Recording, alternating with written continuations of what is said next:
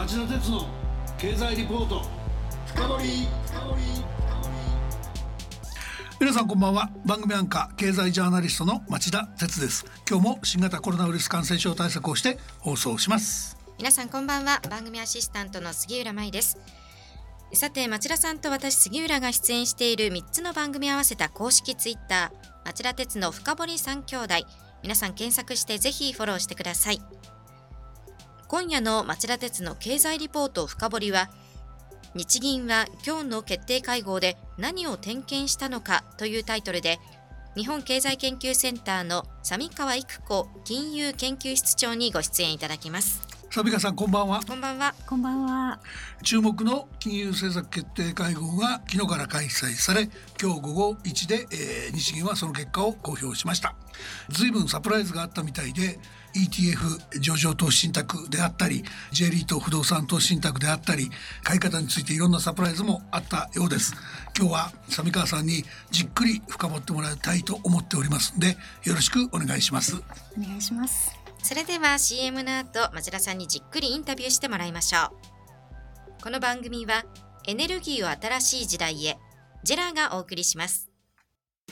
こんばんはミスタージェラです金曜23時皆さんいかがお過ごしですか？え？私ですか？私は今技術を教えています。どういうことかって？実は私ジェラは火力発電によって日本の電気の約3分の1を作ってる会社なんです。でもそれだけではないんです。約70年の発電事業で培った世界トップクラスの発電所の運転メンテナンス技術を国内やアジアなどの海外に提供している会社でもあるんです。ここベトナムはただいま21時。教わった技術を生かして現地の所員の方が今まさに発電所の運転を行っています。技術を教えるってまるで先生みたいですねって。確かに火力発電の先生と言えるかもしれませんね。照れくさいですけど。それでは皆さんまたお会いしましょう。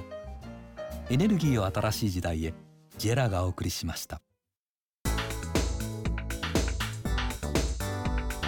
町田鉄の経済リポート深掘りそれではインタビューの前に三川さんのプロフィールをご紹介します三川さんは1990年にロンドン大学法学部を卒業後、日本経済新聞社に入社。1995年より日本経済研究センターで研究活動を続けておられます。去年4月には一橋大学経済研究所に出向し、准教授も務めておられます。早速本題に入って伺っていきたいと思います。まずは今日の決定会合の特徴を簡単に教えてください。僕の新聞報道なんか見てる印象だと限界論とか副作用が指摘された問題について幅広く修正してきていて裏返せば今の金融緩和を徹底的に長続きさせて頑張っていくぞっていう日銀の決意が読み取れるようにも見えるんですが佐木さんプロの目から見るとどんな感じなんでしょうか？はい。今日お昼過ぎに日銀が公表した金融政策決定会合の結果なんですけれども去年の暮れの決定会合でですねまずあの3月をめどに点検をしますっていうことを言っていました。これはあの2016年秋にもですね総括検証っていうのをやってるんですけれども QQE 量的質的金融緩和が始まってまあ3年以上が経ってでそれまでのその政策の効果と副作用について点検をしましょうというようなまあいわば車検とか人間ドックのような意味付けだったと思うんですけれども今回も当初は同じような感じでマイナス金利政策を含む現行の長短金利付き量的質的金融緩和イールドカーブコントロールが始まって3年以上経ってますね、はい、コロナ禍がありましたので、まあ、4年にずれてしまったと思うんですけれども。一定期間が経ったということで、まあ、政策が見直されました。本日のその目玉なんですけれどもキーワードとして持続的それから効果的という2つの言葉がありました、はい、持続的という方はイールドカーブコントロールの運営が今後も持続的であるかどうかという観点から。効果的の方は ETF と J リートというリスク性資産の買い入れがより効果的であるにはどうすればいいか。ご指摘のその ETF に関しては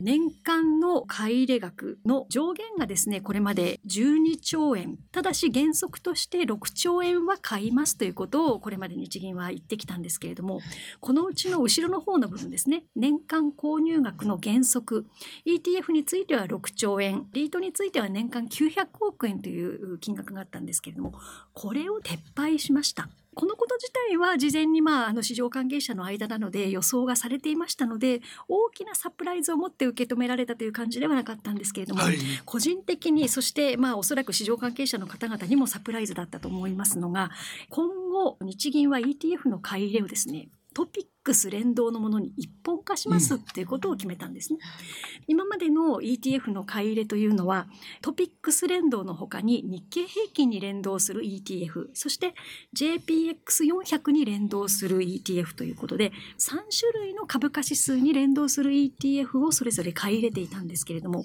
これを日銀は今後はトピックス連動のものに一本化しますっていうことをおっしゃいました。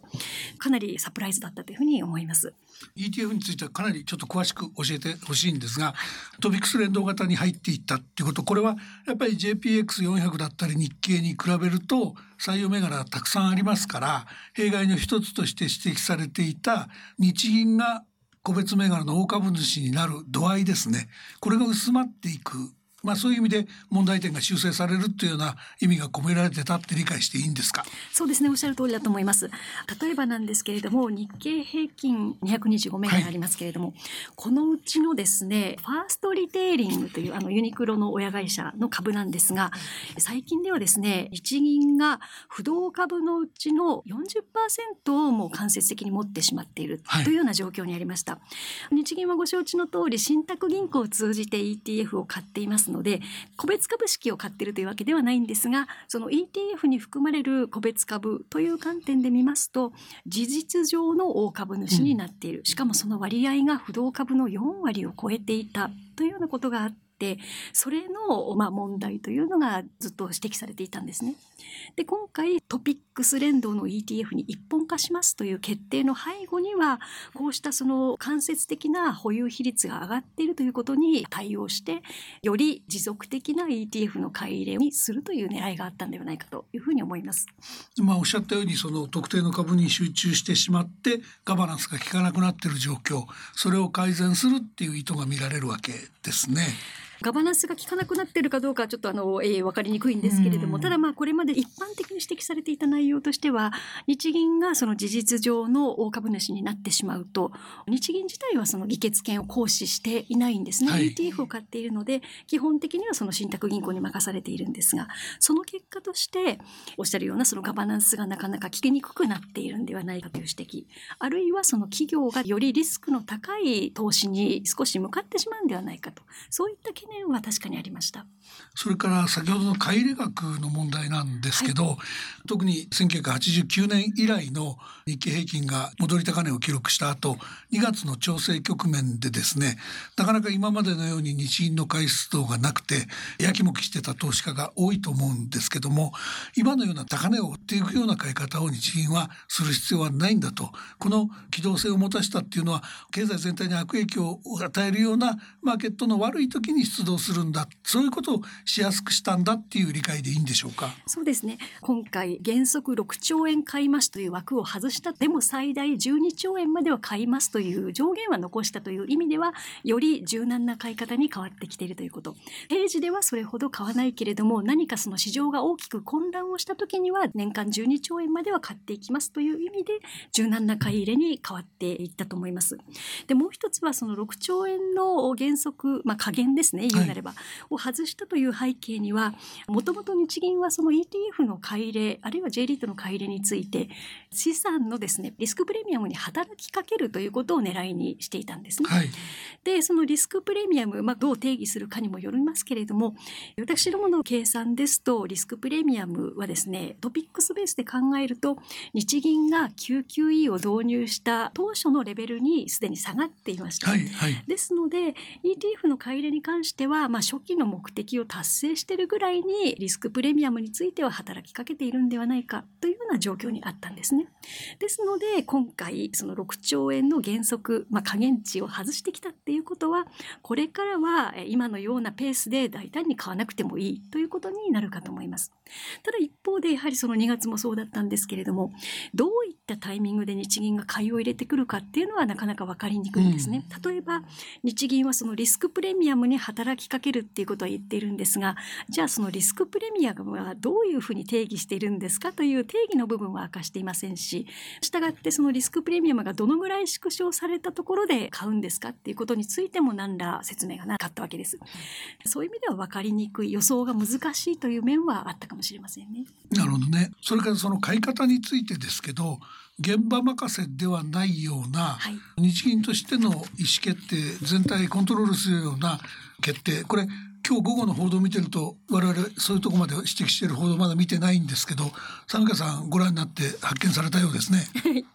そうですね。日本銀行のあの公表文を読んでおりましたら、はい、ETF の買い入れのところで必要に応じて買い入れを行う買い入れを行った時は直ちに政策委員に報告するというまあちょっとこれまでになかったような文言が付け加えられていまして、はい、おそらく松田さんがおっしゃったような現場に今までは任されていた買い入れをですねよりまあ執行部とですね連携を密にしながら日銀の総意として買っていきましょうという方向に少しシフトしたのかなというふうに受け止めています。あ面白いですね。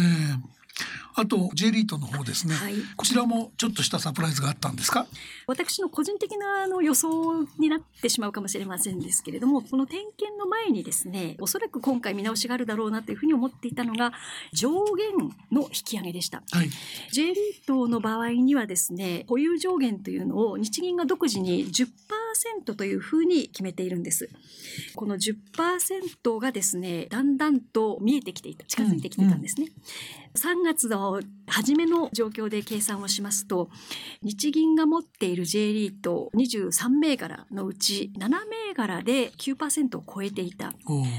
で今までのペースで買い続けるとおそらく今年の夏ぐらいにはですねこの保有上限の10%に近づいてしまうというような計算結果にもなっていましたから、えー、今回のその点検の後にですねおそらくこの買い入れの上限を10%から15%に引き上げてくるのかなというふうに思っていたんです。でもその引き上げというのはなくて代わりに ETF と同じなんですけれども買い入れの上限は残しています、はい、年間1800億円なんですけれども一方で買い入れの原則下限値である年間900億円というのは撤廃をしていますね。ということはそちらも十分高い水準にあると見てるってことですかね。そうですねよりあの柔軟な買い入れにしてくるということとそれからまあ先ほどのその10%の上限がいずれにしても見えてきていますので少しその柔軟な買い入れによって買い入れにぶつかる時期をですね少し先送りできるようにするというそういったの見直しかなというふうに思っています。なるほど。金融調節の本丸というか王道というか、イールドカーブコントロールの方ですけども、はい、こちらもいろんなやっぱり調整があったみたいですね。事前に言われていたのはおそらくその長期金利の変動幅をですね拡大してくるだろう。今までは運用上プラスマイナス0.2%に設定されていました。これを今回プラスマイナス0.25%程度に拡大をしています。公表文では長期金利の変動は0%にというふうに書かれています。はい、で今回のこの政策の見直しで初めてプラスマイナス0.25という数字に変わっていますので政策をご覧になっている方微調整で上下の幅が少し広がったという印象かもしれませんけれども公表文を見続けている方にとってはですね0という数字が0.25に変わっているという意味で大きな変化に見えるかもしれませんね。そこの広げた意味というか、何を狙って広げたって言ってあげればいいですか？そうですね上昇の方に関しましてはアメリカでもこのところあの長期金利の上昇が見られていましたけれども0.25%に引き上げたことで将来長期金利が上がってもですねある程度までは容認するなるほどただだし、えー、今回まあ指値オペを連続で実施しますという連続指値オペ制度というのを導入しているんですけれどもこれによって、ま、0.25%を超えてきた時にはですね日銀はもう大胆に大規模に国債の買い入れを実施してそして長期金利の上昇を抑えますよという強いコミットメントを表明したかと思っています。一方のマイナス0.25の方なんですけれどもマイナス0.2%までの低下を容認しますよっていうことだったのが今回マイナス0.25%まで容認しますということなんですけれども一番気にしなければいけないのは金融機関の収益への影響だと思います、はいはい、金利が下がってしまいますと預金金利の方は今のところ0%の加減値がありますので貸出金利の方がどんどんこう下がってしまうっていうことで通常のその予対利ざやですね預金と貸出の金利の差というのがさらに少なくなってしまって儲けが少なくなってしまうということが懸念されるんですけれどもこれをまあマイナス0.25%に許容するということは当然その金融機関にマイナスの影響が及んでしまいます、はい、補うためにということなんでしょうけれども、まあ、対策を打ってあげたってことですかねそうですね。この貸出促進不利制度というのを設けて配慮しているということになっています。でこれはあの金融機関の収益があの、まあ、より悪くならないようにプラスの金利をつけてあげましょうというような措置なわけですね。なるほどね。最後の質問になりますけども、はい、今伺っているとやっぱり今まで言われてた問題できる範囲でかなり日銀修正してきてて今の金融緩和っていうのを長続きさせるっていうものに見えるんですけども今後今の局面が少し進んだ時も含めて金融政策ってどういうことが今回の決定から予想されるのかあるいはどういうことが課題になっていくのか佐川さんの見解を教えてほしいんですけど。まずはその持続性に配慮したという意味で国債の買い入れについてはコロナの感染症拡大が生じる前のですね国債買い入れのこの原則ペースが今後も続くような形でのその柔軟な買い入れというものに戻そうとしている意図が感じられます。またリスク性資産については平時にはそれほど買わずにただ何かあった時にはこれはもう国債もそうですけれども大胆かつ、えー、躊躇なく買っていくということでよりまあ柔軟な買い方かつまあ効果的な買い方というのに変わってきていると思います。今日銀は時価で50兆円を超える ETF を持っています。今後仮にこれをですね柔軟な買い入れ方針に見直しますっていうことになったとしても買い続けることには違いがないんですね。50兆円時価ありますけれども価格が変わらないとしたらどんどんこれが増えていくっていうことになってしまいますので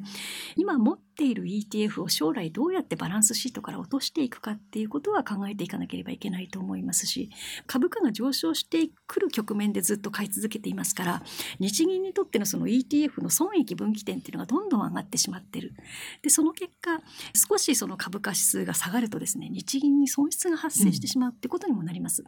で日銀の損失というのは引き当て金を積むにしてももっと大きな暴落のようなことが起きて、えー、財政資金が投入されることになったとしてもやがてはその国民負担になってしまうっていうことですからそこについてもですね、まあ、もちろん私たちがあの真剣に議論していかなければいけないと思いますしその前にまあ日銀がどうやってその損失の発生を防ぐのかっていうところは検討を進めていく分野なのかなというふうに思います。今度の決定の中でそういう出口戦略につながるようなことっていうのは何か読み取れますか？柔軟な買い入れ方針に変えたという意味では買い入れのペース、うん、えネットのその増加ペースが緩やかになっていくっていう意味で出口に向けた一歩かなというふうには思います。あ今までみたいに一本調子で買わないよ、ペースダウンしていくよってことですか。はい、なるほどね。今日も大変興味深いお話今日の今日で無理をお願いして本当にありがとうございました。ありがとうございました。なお本日お話しいただいた三川さんのリポートのネタ元日銀トピックス連動の ETF 買い入れに一本化は日本経済研究センターのホームページに掲載されております。番組ホームページからもリンクが貼られていますので興味のある方はそちらからご覧ください。来週はコロナ実効再生産指数を予測緊急事態宣言再発出防止へ需要刺激を急ぐなというタイトルで日本経済研究センターの梶田修斗副主任研究員にインタビューしたいと思っています。それでは来週も金曜夕方4時からの町田鉄の経済ニュースカウントダウンからスタートする3つの番組でお耳にかかりましょう。それでは皆さんまた来週。この番組はエネルギーを新しい時代へジェラがお送りしました。